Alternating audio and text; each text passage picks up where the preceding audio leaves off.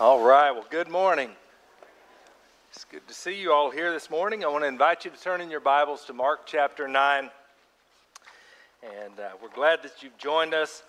We are uh, journeying with Jesus this summer. Last week we journeyed with Jesus, with Peter, with James, and John up onto the mountain of transfiguration, where the three disciples, the inner circle they were called sometimes, uh, miraculously saw a revelation of the radiant and eternal glory of Jesus. God, God showed them something that they had not seen to that point.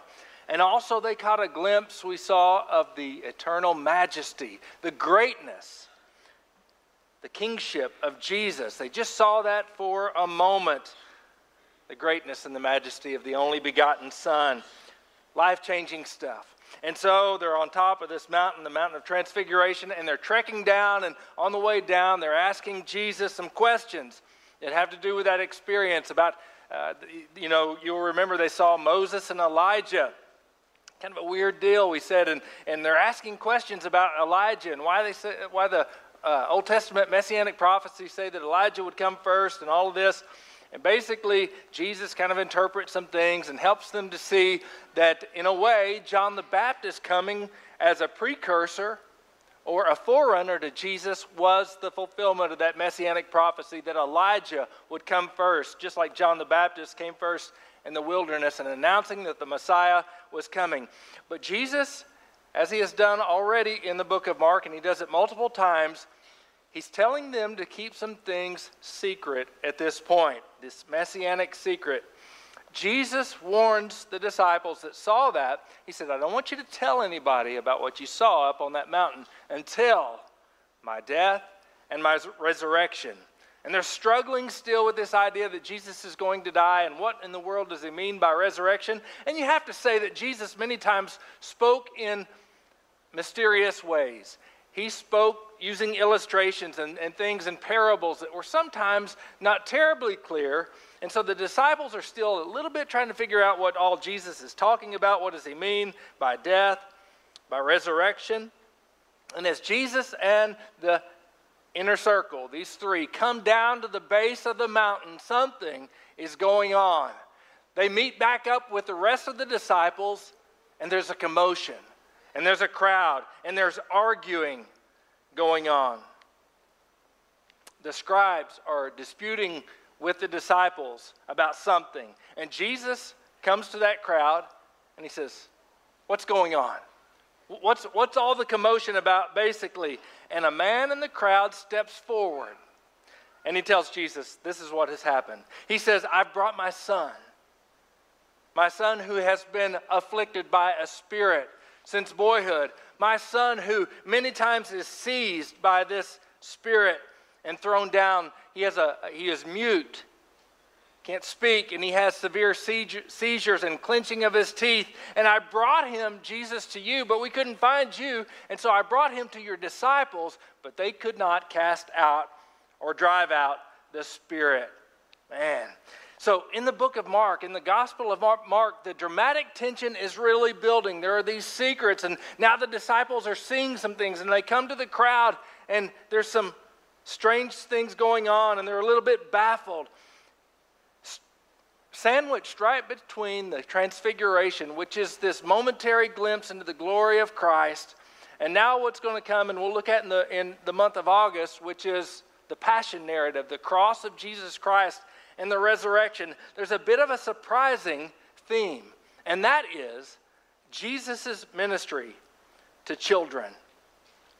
These great things, the transfiguration and the cross and the resurrection, and now we see Jesus dealing with children. And today, that's what we're going to talk about.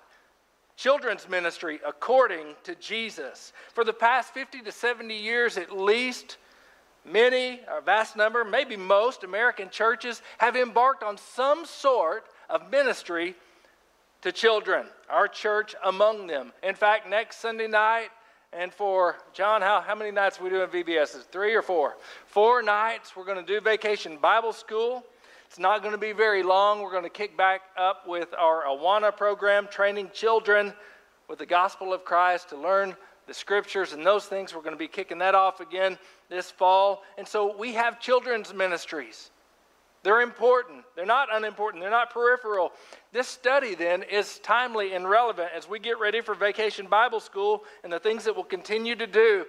But it's also helpful because it lifts us up out of 21st century America, out of our traditions and programs and routines and things that we just sometimes do without questioning, and takes us back 2,000 years to the time of Jesus, and we see how he did children's ministry. Does that surprise you to know that in some ways we could say Jesus was a children's minister? Now, that's not all he did, but he did do that.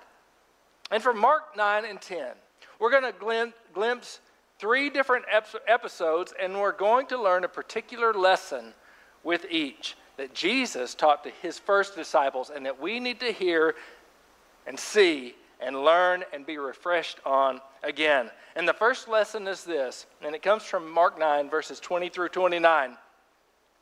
There is spiritual warfare and seriousness about children's ministry. Let's pick up in Mark 9, verse 20. So we continue on with the story that I introduced, and it says, They brought the boy to him. That is the boy that's afflicted by the spirit. He's got these seizures and things. And when he saw that is this boy with the spirit saw Jesus, immediately the spirit threw him into a convulsion, and falling to the ground, he began rolling around and foaming at the mouth.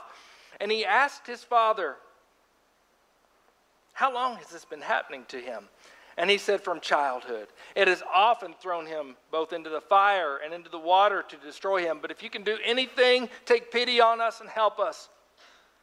And Jesus said to him, If you can do anything, if you can, hmm, all things are possible to him who believes. Immediately the boy's father cried out and said, I do believe, help my unbelief. And when Jesus saw that a crowd was rapidly gathering, he rebuked the unclean spirit, saying to it, You deaf and mute spirit, I command you come out of him and do not enter him again. And after crying out and throwing him into terrible convulsions, it came out, and the boy became so much like a corpse that most of them said, He is dead. But Jesus took him by the hand and raised him, and he got up. When he came into the house, his disciples began questioning him privately. Why could we not drive it out? And he said to them, This kind cannot come out by anything but prayer. Spiritual warfare and the seriousness, even of children's ministry. Now, there are several important themes we could take from this passage. You wouldn't have to focus on children's ministry, but I'm going to show you in a moment why I think that is a key theme.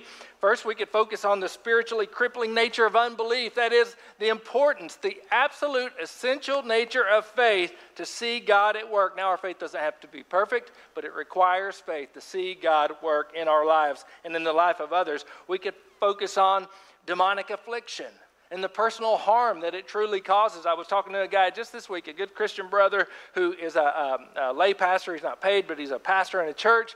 And he was talking about, he said, You know, as you just read through the Gospels, it's overwhelming to see how much demonic activity there is. And he said, And I wonder why it is that the church doesn't really think about that or talk about that today. And I think there are some reasons why.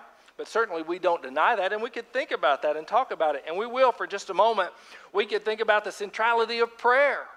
Because that's the question the disciples ask. Why were we not able to do anything? And he says, This kind can only come out by prayer. So we could think about spiritual empowerment as necessary for ministry. But what strikes me about this account, and the reason is because it's in two more accounts just right after it, is that Jesus focuses on ministering to children. And so I think that's front and center, and I think it's good for us to think about it today. You know, there are many things we do in church just because we've always done them. We just, it's easy to keep doing the same old things. There are many things we do because the church folk or the people that come to visit kind of expect that you would have that. And so we say, well, we don't want to disappoint, so we do it. There are things that we do in church because the denomination leaders tell us we should do it, because there's curriculum that they want to sell us, because the church up the road is doing it, and heaven knows we don't want the church up the road getting a, a, a step ahead of us, right? Okay, so there are lots of things that we do for those reasons, but I'll tell you, those are not the best motivators, and they're not good instructors for us. The best instructor for Christian ministry is Jesus himself and biblical directives. And so, what I would say to you if you ask, is children's ministry important? I say, well, Jesus is doing it right here at one of the most pivotal moments in the Gospel of Mark. Jesus is ministering to children, and he shows us some things about ministering to children. And so, children's ministry should not just be out on the fringe of the church, it's important, it is central. It's not the only thing. I would say it's not the main thing, but it is a main thing. It is important. You know, and this passage awakens us to why it's important because look at the spiritual battles and warfare going on in this boy and in his family. Here's this boy, and he's brought to Jesus by his father. And the father says, and Jesus affirms, and the account bears it out, that it is a spiritual affliction, a demonic or unclean spirit that has seized this boy many times from childhood. So apparently he's not a small boy. Maybe he's 10 or 12. We don't know, but it still calls him a boy in a later uh, verse. So I think maybe he's probably 10 or 12, and this has been going on for years.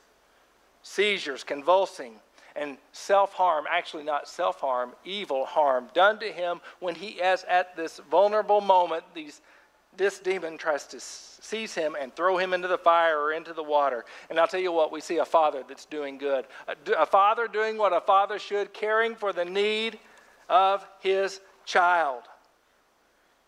It's not that this kid is just bored, he doesn't just have behavioral issues. He doesn't just need to be occupied. He doesn't just need medical care. The boy's root problem, you cannot miss it from the passage, it is a spiritual problem. It's hard for us to think about that. A, a, little boy having this severe of a spiritual problem because we want to write off things and, and kind of categorize it over here like, well, it's just a medical issue. Now, certainly there are times when people have very similar only medical issues, but in this case, it was a spiritual problem. The text makes that plain. And listen to this we have a tendency to boil down children's ministry to cookies and crafts, crayons and coloring books, right? To just go, you know, just we just kind of occupy the children and we don't think about it as serious spiritual warfare. Here's a stark reminder that children too face full on spiritual attacks from the evil one. We might be prone to write this off as some strange anomaly of ancient days. Because I don't know about you, but I can't say that I have for sure seen this kind of thing where I know ipso facto, yes, it is a spiritual demonic affliction. You know, I don't know. I, I don't think I've seen that like this.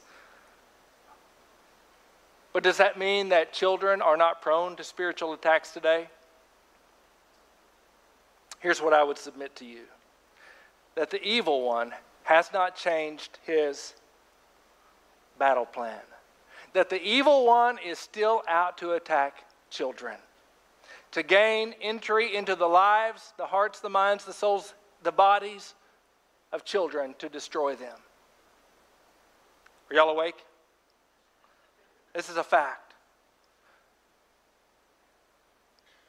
You look at the number of children in the womb murdered just in this country alone in the last decades millions upon millions upon millions of children destroyed. I would say, first and foremost, that is an attack of the evil one. What about all the mass shootings taking place in our schools and in other places? I would say, first and foremost, attacks of the evil one. What about the gender confusion and, and, and all of the bodily harm that is being done to kids under progressive ideologies today? I mean, I was listening to a story of, of a, a lady who had fallen as a younger lady, fallen prey to this transgender ideology, and how quickly adults who should be out to care for children whisked her into surgery and hormone therapies and all of that. And she talked about, she said it was just like scripts and, and, and brainwashing and all of this, but by the grace of God, she came out of that and was saved and has understood her identity as a woman made by her creator. But I would say to you that the gender confusion and the bodily harm being done to our kids, even by medical doctors who are sworn to take care of our kids, and in school systems and the like, I'll tell you where that comes from. First and foremost, from the pit of hell. And we can talk about it's Democrat, Republican, or whatever, it comes from the pit of hell. Because the evil one wants to destroy humans, and especially the most vulnerable and youngest among us. So, children, like adults, are targets in Satan's spiritual assaults. Don't ever forget that when you think about ministry to children. This story shows us the spiritual attack on this boy. This story shows us the disciples' impotence to do anything about it. See, the Bible says that the battle that we wage is not against flesh and blood. And so the tactics that we fight the battles with cannot be merely human or flesh and blood. There are powers and dominions, spiritual powers, and things at play. Listen to this we can't fight with mere fleshly weapons, worldly things, human ingenuity and tactics. They will not work in many cases like this. And Jesus says this kind of spirit can only come out by prayer. Spiritual empowerment given by God alone and direction by God alone, and the disciples had missed that. They were probably too busy wanting to win an argue, uh, too busy trying to win an argument. They didn't have the power that Jesus had, and Jesus does heal the boy, cast out the spirit, let me make an application before we move on to the second thing as we think about the seriousness of spiritual warfare, even in children's ministry. Here's a good point of application, something you can do. We start Vacation Bible School next Sunday. Would you commit to pray? To pray. Jesus says that there are certain spiritual strongholds and things that will not happen apart from empowerment by prayer. If that doesn't motivate us to pray, like for an upcoming Vacation Bible School, or to pray for our kids who are in Sunday school or to pray for our kids in Awana, if that doesn't motivate us to pray, I don't know what will. Would you just write down? Would you maybe set a time on your phone? And maybe we can post it on social media each day. Just a reminder to pray for the Vacation Bible School that there would be spiritual power. Still not sure y'all are awake. Spiritual power. Would you pray? I'm asking you to do that as we prepare for Vacation Bible School. Prepare, first of all, on your knees. Let's pray that God would do great work. You know, I was encouraged just not long ago about some of our church members who talked about a family member, a young girl who was saved in, their, in her vacation Bible school. Eternal things happening. Just this last week, I was talking to a young man and, and his mother about salvation and about baptism. And I asked him about had he accepted Christ as his Savior? And he said, Yes. And I said, Tell me about that. Well, he said, It was here, like the second time I came to Awana. Awana workers, does Awana matter? Do children matter? Do eternal things matter? Of course they do. Let's get on to the second lesson found in chapter 9, verses 33 through 37. The second le- lesson as we come to Jesus' approach to children's ministry is Jesus insisting that we welcome children and have Christ like humility. Jesus' insistence on welcoming children and Christ like humility. Let's pick up in verse 33. They came to Capernaum, and when he was in the house, he began to question them, that is, his disciples. What were you discussing on the way? But they kept silent, for on the way they discussed with one another which one of them was the greatest. And sitting down, he called the twelve, and he said to them, If anyone wants to be first, he shall be last of all and servant of all. And taking a child, he set him before them, and taking him in his arms, he said to them, Whoever receives one child, like this in my name receives me. And whoever receives me does not receive me, but him who sent me. Jesus' insistence on welcoming children in Christ like humility. So they leave that place where Jesus cast that demon out of the boy. Some other things happen. They're on their way. They go to Capernaum, and along the way, Jesus would be leading leading the pack because the rabbi always walked out front and the disciples would trail behind. And they're arguing along the way, and I'm sure Jesus heard uh, bits and pieces of it. They're arguing about who's going to be the greatest in the kingdom of God. So they get to the house, and he says, Hey, what were y'all talking about? What were y'all talking about on, on the road back there? Nothing. I mean, you know, this and that, this and that. That's what we say around our house, this and that. And we're talking about who was going to be the greatest. They'd been taught by Jesus about humility. They had seen humility in the life of Jesus, but I'll tell you what, they had not embraced a life of humility and servanthood yet. And he wants to really drive this point home before the cross because really that's the way best way to understand the cross of Jesus Christ is servanthood for the good of others and total humility emptying Jesus he emptied himself of everything he had for us that's his way that is the kingdom they have their sight set on greatness and climbing the spiritual ladders and position and prominence self exaltation and self serving. And Jesus says, in the kingdom of God, things are not that way. If you want to be the greatest, you become the least. The lower you go in servanthood and serving others, that is actually the way to a life of impact and greatness. So it's not ladder climbing, but it's servanthood, motivated by love for others. That is the way. And he wants them to get that point. And one of the great ways to get that point, Jesus grabs a, a child that's there in the house and he brings that child front and center and he says, You know what?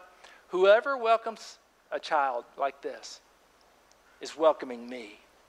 One child to welcome one child in my name is like welcoming me. And not only that, to welcome the Father. If you want to have a spiritual awakening, go hang out with kids. go welcome kids. Jesus said, Man, where you do that, I'm right there with you. Whoever welcomes this child welcomes me. And could it not be that Jesus continually, this is not a one time thing, Jesus wants us to continually stoop down off of our high perch and to look at the little ones and to stoop down on one knee or to get down in the dirt or the grass with them what do they call that? Sitting Indian style? Well, you probably can't say that today. But, but you know, get down with the kids, play with the kids, hang out with the kids, and do ministry down there. Mightn't it be that to continually do that helps us to stop getting our eyes set on the high things? But it is a way of continually humbling ourselves before the Lord. Humility is not just a mindset, it is that but it bears itself out in action. Humbling yourself. So continually go before these little children. Humble yourselves. A great example of that, there was a, a theologian named Henri Nouwen. He was teaching uh, uh, theology, I believe it was, at one of the Ivy League schools. I mean, this guy had credentials and had letters a mile long, wrote books, and did all of these things.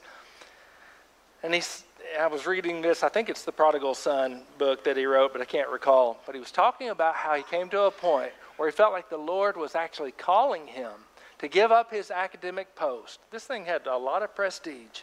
To give up his academic post and go live in a community with the developmentally disabled people. Many of these could not even speak. They, they, they, they were maybe had uh, you know, the, the vocabulary and the mental capacities of maybe a five or six year old. And he said he felt like the Lord was calling to the, him to that. And he said, you know, the, the book, and it really pierced my heart. He said, I just couldn't hardly do it.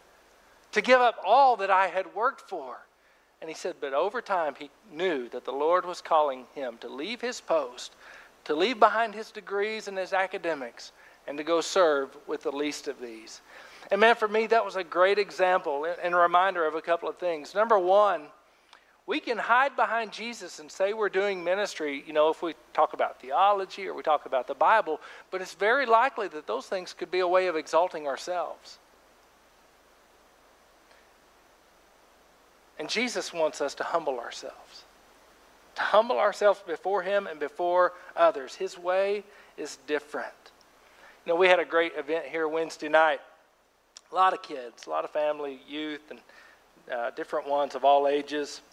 And uh, it was just, a, it was just a, a, fun event. Fried pies always help, right? Snow cones always help make a fun event, but it was just a fun event. Appreciate the turnout and all the people that worked to do that. But I want to ask you a question if you were here. My question is not which fried pie did you like the best, though lemon was mine. Did you talk to one child? Adults that are here, did you take the time to speak to a child? To get down on their level, to care about them, to ask their name, to play with them, to just talk with them, anything. It's just, just a little bit of a rhetorical question, something to think about.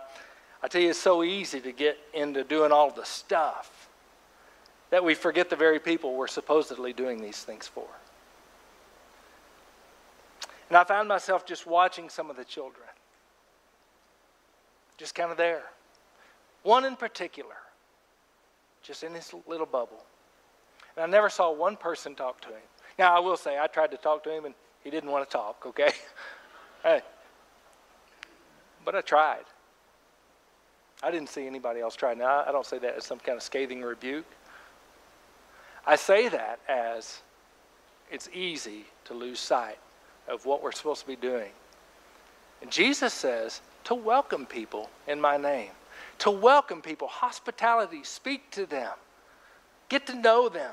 Don't get so bogged down in the activity that you sweep to the side the people. You know, little children don't have checkbooks, and so preachers are real quick to walk past the little child and go to the parent or whatever. They don't have checkbooks, they don't wield power. They're easy to overlook. And Jesus tells us, and hey, get this, if you don't get anything else, we are not to overlook them. In the church, as Jesus people, we are to welcome the least of these, welcome those who are easily overlooked, especially children read a great quote in a book, uh, an article, it was actually a book review about children's ministry and talking about this theme of welcoming kids for Jesus' sake. Listen to this real quick before we move on to the third thing. Here's what he writes We express the gospel's call to welcome children in Jesus' name by valuing children enough to build a relationship with them. For example, Remembering a child's name is more powerful than we realize. It communicates you're part of this community, and I was expecting you. Does it matter that we have a great Bible lesson or snack if we're too lazy to learn names? We should work hard to do both. If you work in children's ministry, learn their names, get to know them, speak to them. Hey, listen. You know, if I, if I was Peter, I'd be like, Jesus, we got women to do children's ministry. What, what, what's the big deal here, right? That's, that's for women or for those who uh, uh, maybe have kids in the program. That's who's supposed to do children's ministry. And Jesus brings them front and center to the 12. These are the guys that are going to lead the church going forward. And he says, You care about children, you care about them. And I think Surely, if Peter, James, and John are supposed to care about children, folk, you and I are supposed to care about children, especially when they come into this place. Because you are an ambassador or representative of Jesus Christ in the eyes of that child. And what you do with them or don't do, when you overlook, pass by, pat on the head, kick in the pants, whatever you do, they receive that as being done as if by Jesus. I read a startling thing that kids age 4 to 14, when they come into the church, man, it almost, whatever happens there, it pretty much cements their view of church and the things of God. And many have terrible experiences. And that is a hard hurdle to overcome. It's just a reminder that we're Jesus' ambassadors, even to little bitty kids. They matter. So that gets us to the third and final lesson. Here's a warning from Jesus about children and about the kingdom of God. We'll move ahead to chapter 10, verses 13 through 16.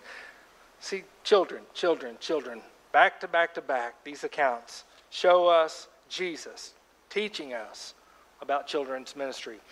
Uh, chapter 10, verse 13, this is the last one. And they were bringing children to him so that he might touch them. That is, the parents were bringing their kids, so that Jesus could lay the, his hands as blessing them. But the disciples rebuked them. But when Jesus saw this, he was indignant.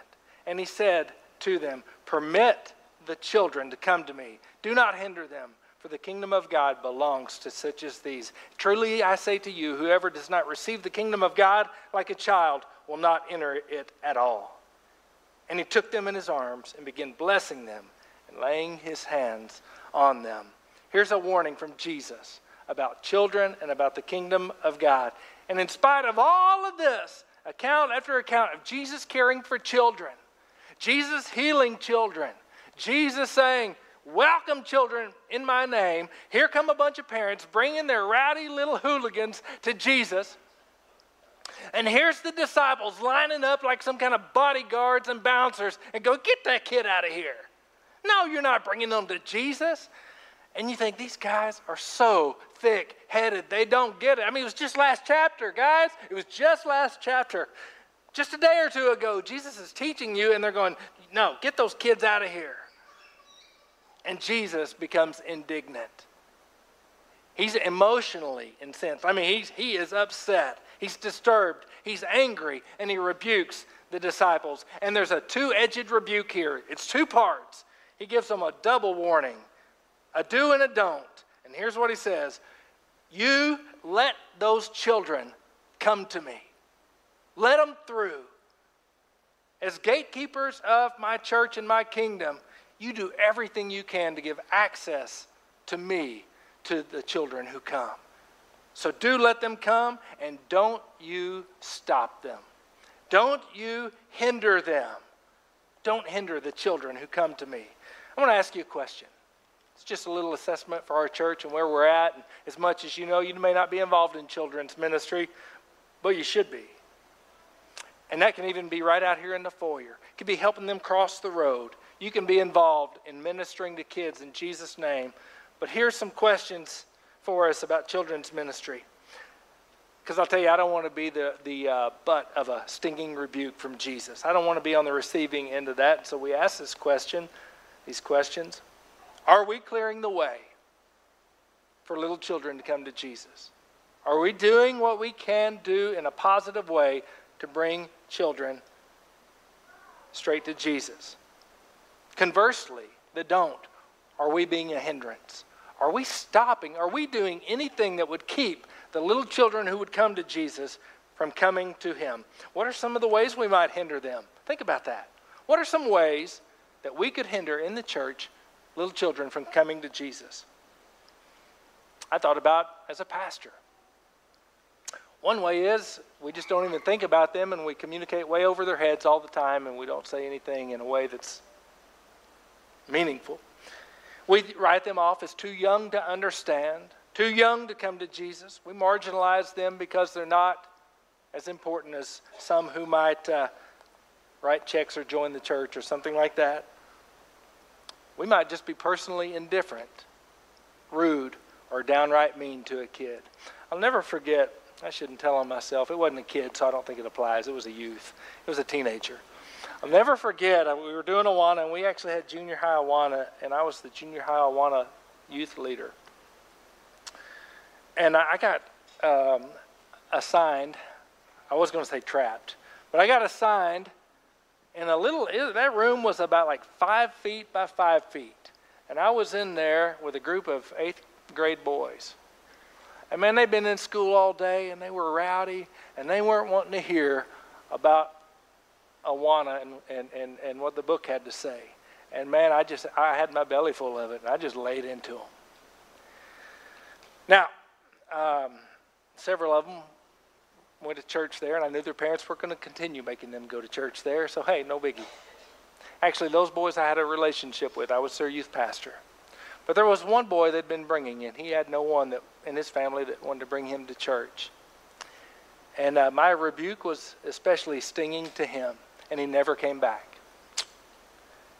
Never came back. Now, his behavior was out of bounds and out of line. But I'll tell you, that doesn't excuse the fact that I lost my temper, I lost my cool.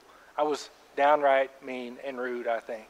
And I think that was a way that I probably hindered a young man from continuing to come, and who knows, maybe coming to the Lord. So, kids do matter. It matters how we speak to them, that we don't. As ambassadors of Jesus, I would just encourage you to don't look over those little tykes. Don't look over them. Look at them. Look them in the eye. Get down on their level. Speak to them. Love them like Jesus. Because, listen to this Jesus is actually, it's not all just for them. Children bring a blessing to us. And he says, Jesus tells them, he said, I'm going to tell you something. He brings this little kid up and he says, There is nobody going to enter into the kingdom of heaven unless they receive the kingdom like a little child. Little children teach us about faith. Children have faith. They can exercise faith in Jesus Christ. And I tell you, when you talk with a kid who has trusted Jesus, it's just this really pure. I mean, yeah, I just think, is Jesus real? Yeah. Did he die on the cross? Yeah. Do you have sin in your life? Uh, yeah.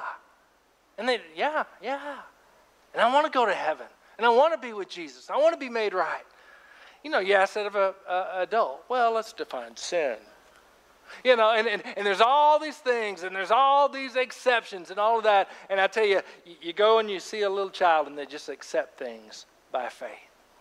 They teach us about faith. And so there is a blessing, a spiritual blessing for us when we have children as a part of our church and front and center in the ministry because children teach us about the kind of faith that saves.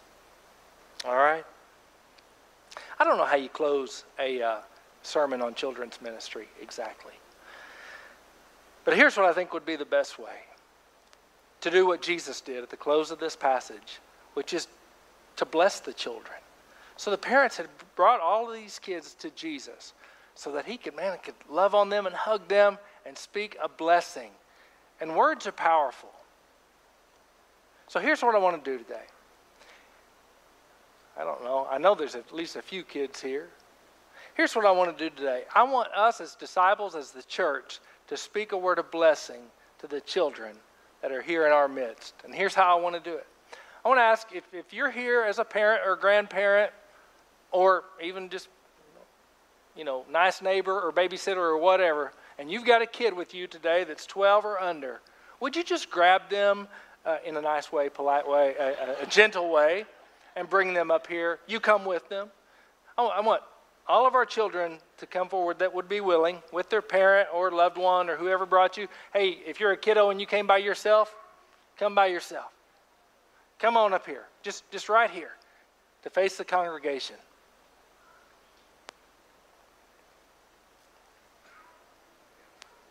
All right, here we, here we come. Y'all come on up here.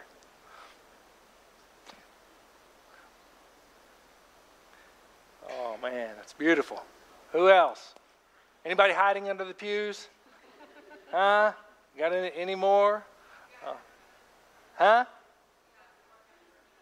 Oh, okay, well, they're coming. We, uh, all of our children, we want you to know that we love you, that Jesus loves you, even loves your stuffed animal.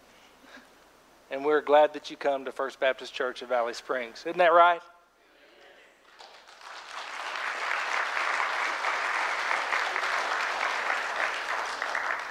We got some more coming? Huh? Huh? We don't know. Okay, here's what I want to do I want the congregation to stand. Clayton's going to put a blessing from Numbers chapter 6. This is the blessing that um, the Lord told the Israelites to bless Aaron and his sons, to bless the children even with this blessing. It's a beautiful blessing. And I want us to read it together, line by line, as a blessing to these children. Now, hey, parent or grandparent or whoever, loved one, if you have your kid, child, teenager, adult kid right there around you, just, yes, even your husband that acts like a kid, I don't care. hey, you speak this blessing to them, just and just stick your arm on their shoulder, or just put your arm around them as a, as a way to remind them that you are speaking this blessing to them as well. So here come some more. We are so glad that these beautiful girls are here. Y'all come up here. You want to stand with me? All right. We're glad that you're here. We want to speak a blessing, so let's do that together from the screen. Read with me. The Lord bless you and keep you. The Lord make his face shine on you and be gracious to you.